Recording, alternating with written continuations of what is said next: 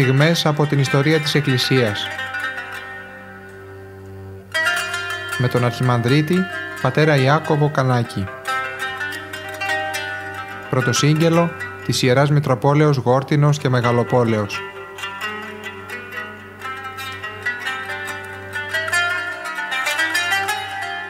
Αγαπητοί ακροατές, συνοδοιπορούμε με τον Απόστολο Παύλο και τους άλλους Αποστόλους στο μεγάλο έργο της Ιεραποστολής του Ευαγγελίου, στη εξάπλωση του Ευαγγελίου σε όλο τον κόσμο. Μετά την Αντιόχεια από την οποία ξεκινούν ο Παύλος και ο Βαρνάβας ε, έχουμε προχωρήσει στην Κύπρο και βρισκόμαστε στο σημείο που ο Απόστολος Παύλος βρίσκεται αντιμέτωπος, θα τον έλεγα, με κάποιον ελιμά ε, ονομαζόμενο Ιουδαίο και θα δούμε πως ε, μέσα από το κείμενο διεξάγεται αυτή η αντιπαράθεση μεταξύ τους. Για δεύτερη φορά Ύστερα από την περίπτωση του Σίμωνα του Μάγου κονταροχτυπήθηκε ο χριστιανισμός με τη μαγεία και νίκησε βέβαια. Το ξεσκέπασμα του μάγου πρέπει να έκανε, τεράστια εντύπωση στον Ανθίπατο, ένας άνθρωπος της αρχαιότητας όπως ο Σέργιος Παύλος, έτσι μπορούσε να πιστεί για την αλήθεια του χριστιανισμού. Ασφαλώς ποτέ δεν θα είχε κατακτήσει ο χριστιανισμός τον αρχαίο πολιτισμένο κόσμο αν δεν είχε αποδείξει την υπεροχή του απέναντι στη μαγεία και στις μυστηριακές θρησκείες. Αυτός ο κόσμος είχε υποστεί μεγάλη επίδραση από τη μαγεία.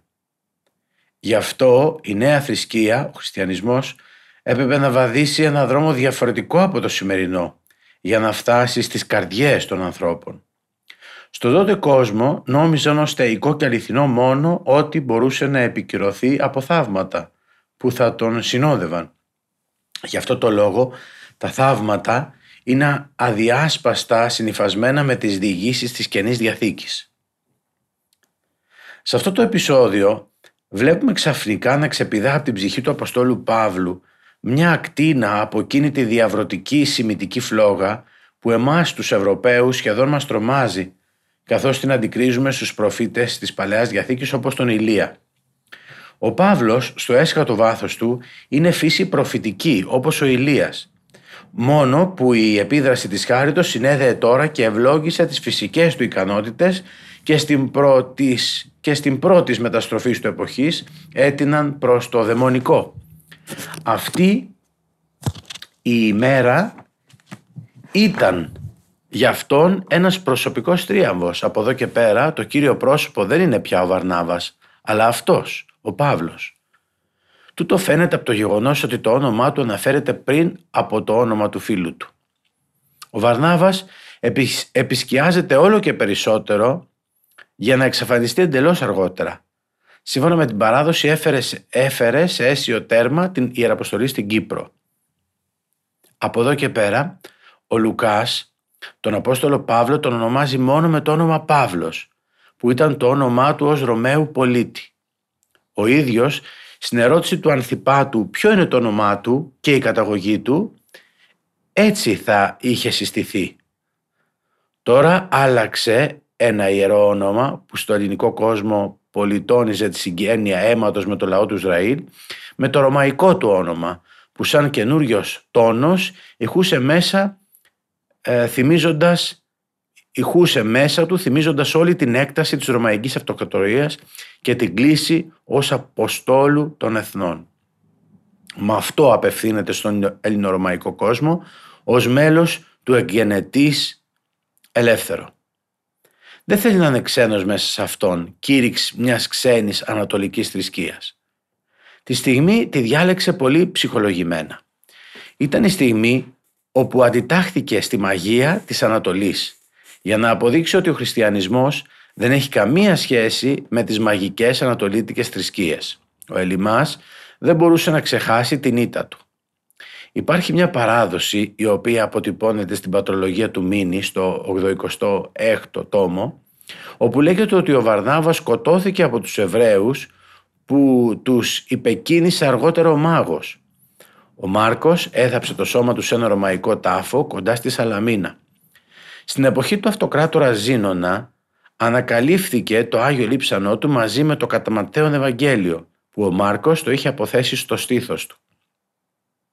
Άραγε, να βαπτίστηκε πραγματικά τότε ο Σέργιος όπως προϋποθέτει πάντοτε σιωπηρά. Οι πράξεις των Αποστόλων δεν μιλούν γι' αυτό.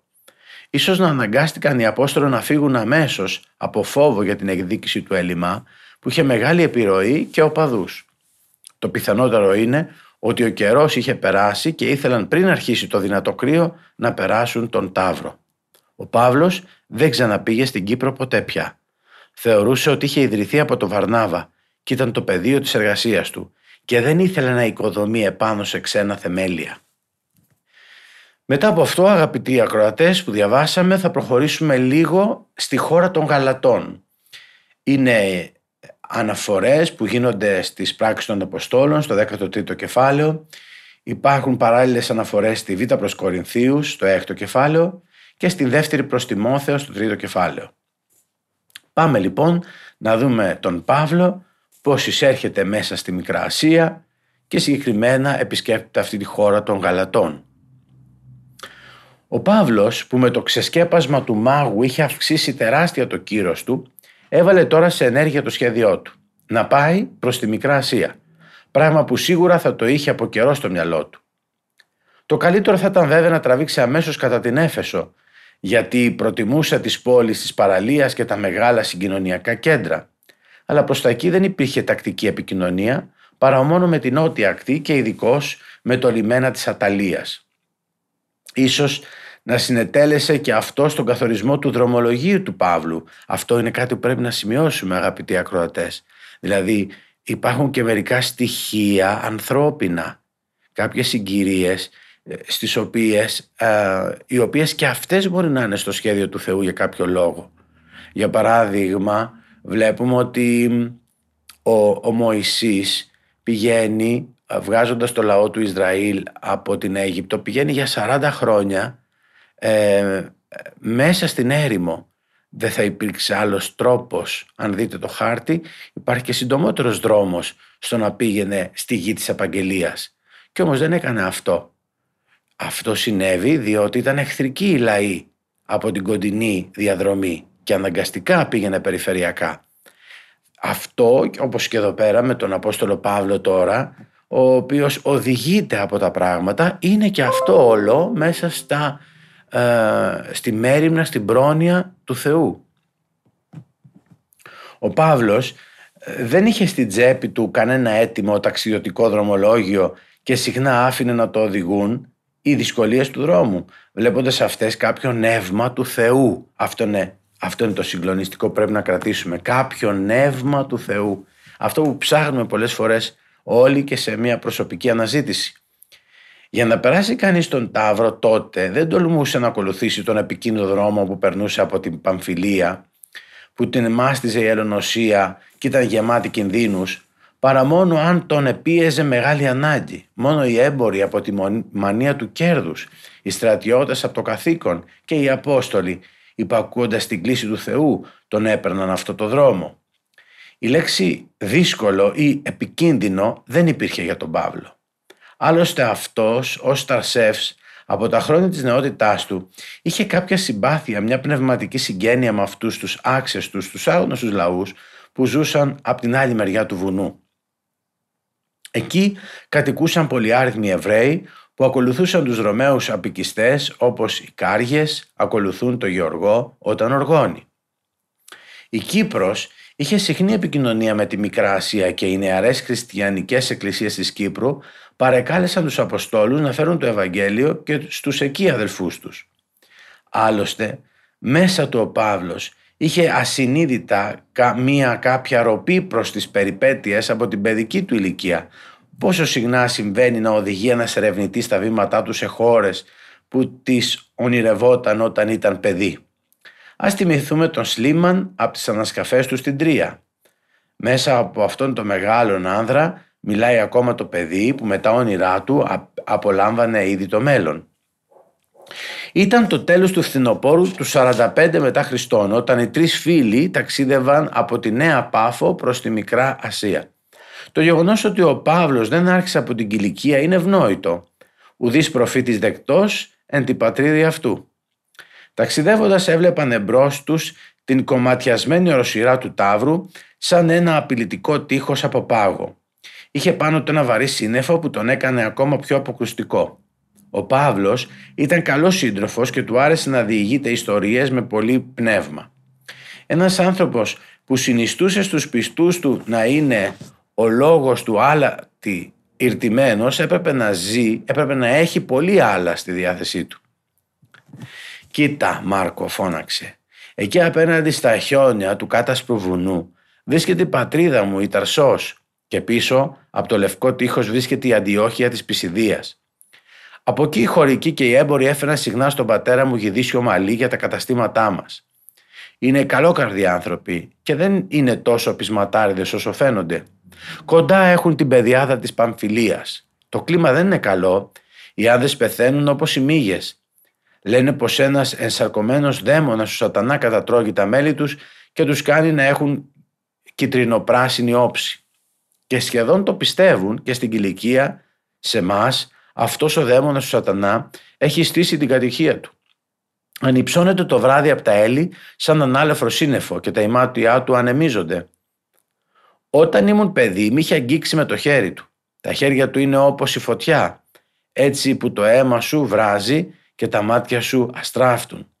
Θα περάσουμε πολύ γρήγορα μέσα από αυτή τη χώρα. Ο Κύριος θα μας προφυλάξει από αυτό τον κακό άγγελο και το μεσηβρινό δαιμόνιο. Για τον Μάρκο η σημερινή μέρα κάθε άλλο παρά καλή ήταν. Δεν έβγαλε πια λέξη από το στόμα του. Φαίνεται πως του χάλασε το κέφι που ο θείος του ο Βαρνάβας έδωσε την αρχηγία σε αυτόν τον φοβερό Παύλο που γεμάτος από παράτολμο θάρρος δεν υποχωρεί εμπρός σε τίποτα και θέλει να διεισδύσει μέσα σε εκείνους τους βάρβαρους περνώντας το παγωμένο αυτό τείχος.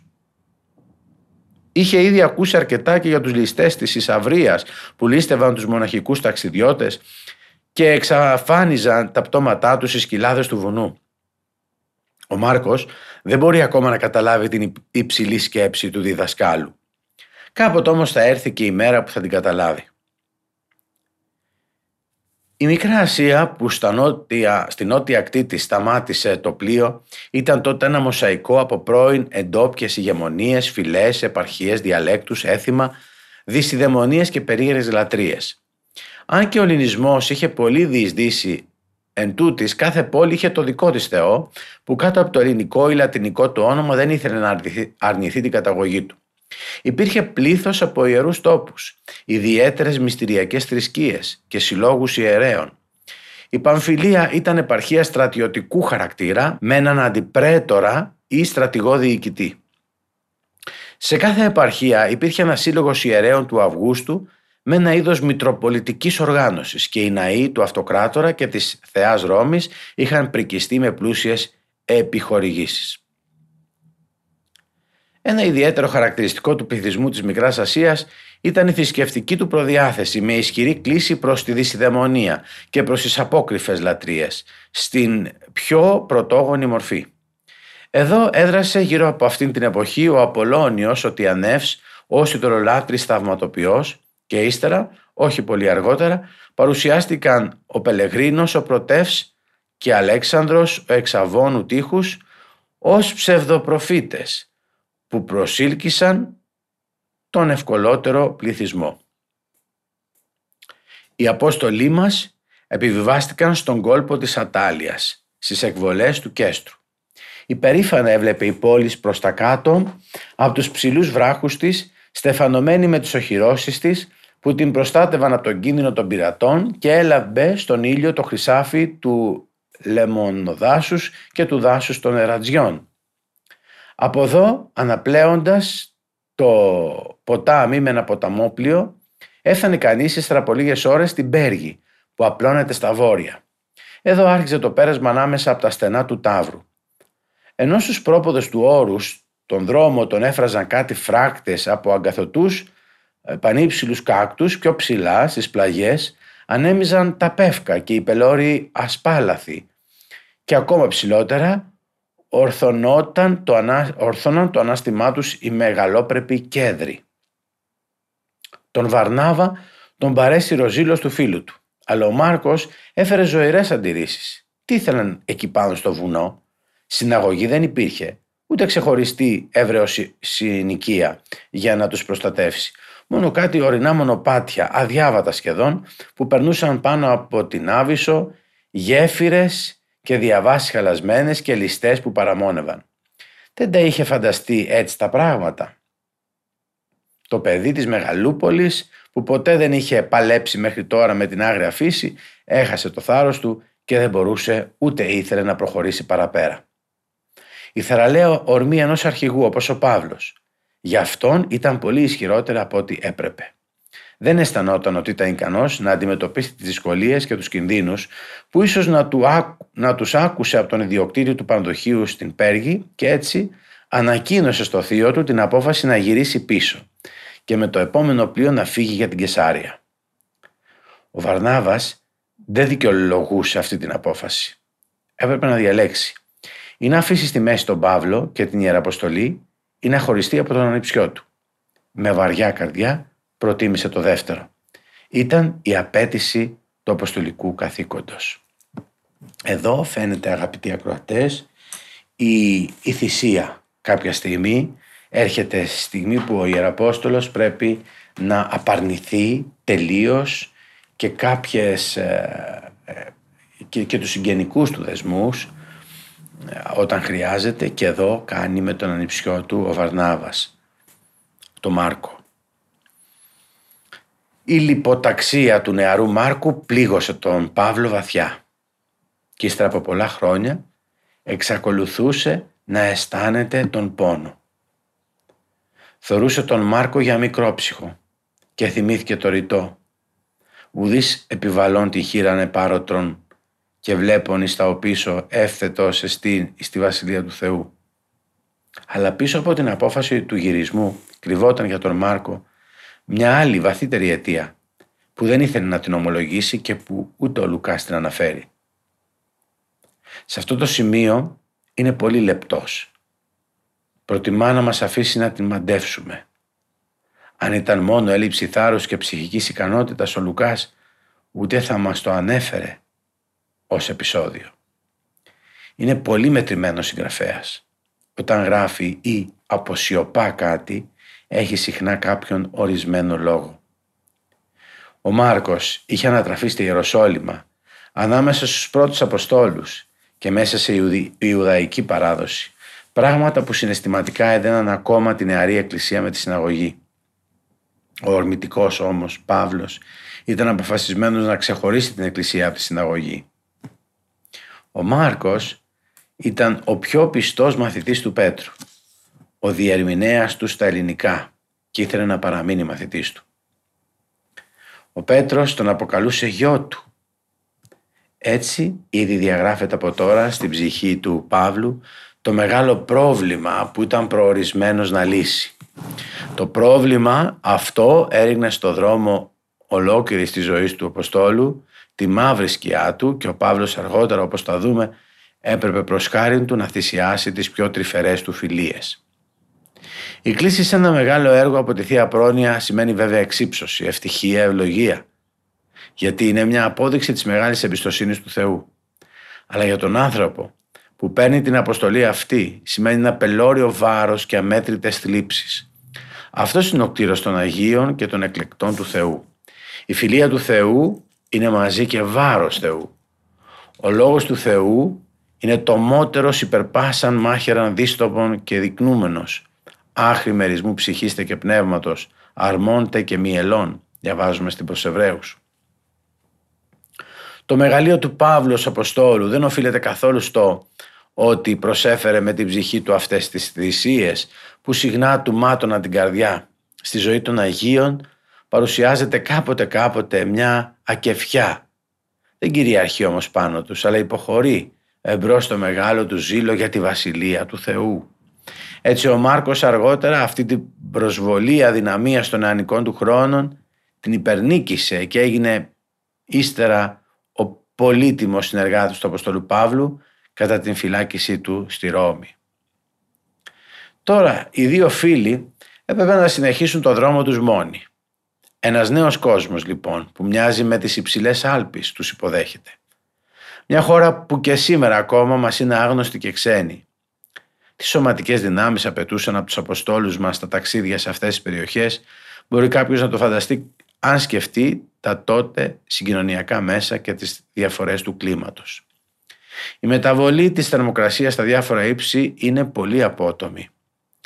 Ενώ τη μια μέρα ο οδηπόρος περνά δίπλα από ανθισμένες ροδακινιές, την επομένη, επάνω στο ύψος μιας φρυγικής στενοπού, αγωνίζεται με τη χιονοθύελα.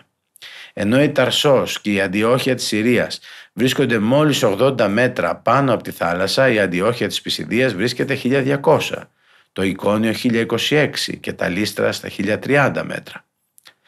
Σε αυτά πρέπει να προσθεθεί δυσκολία για την προμήθεια των τροφίμων. Λίγο σκυρό ψωγμί βρεγμένο στο νερό, μια χούφτα ελιές και ό,τι άλλο προσφέρει η φύση.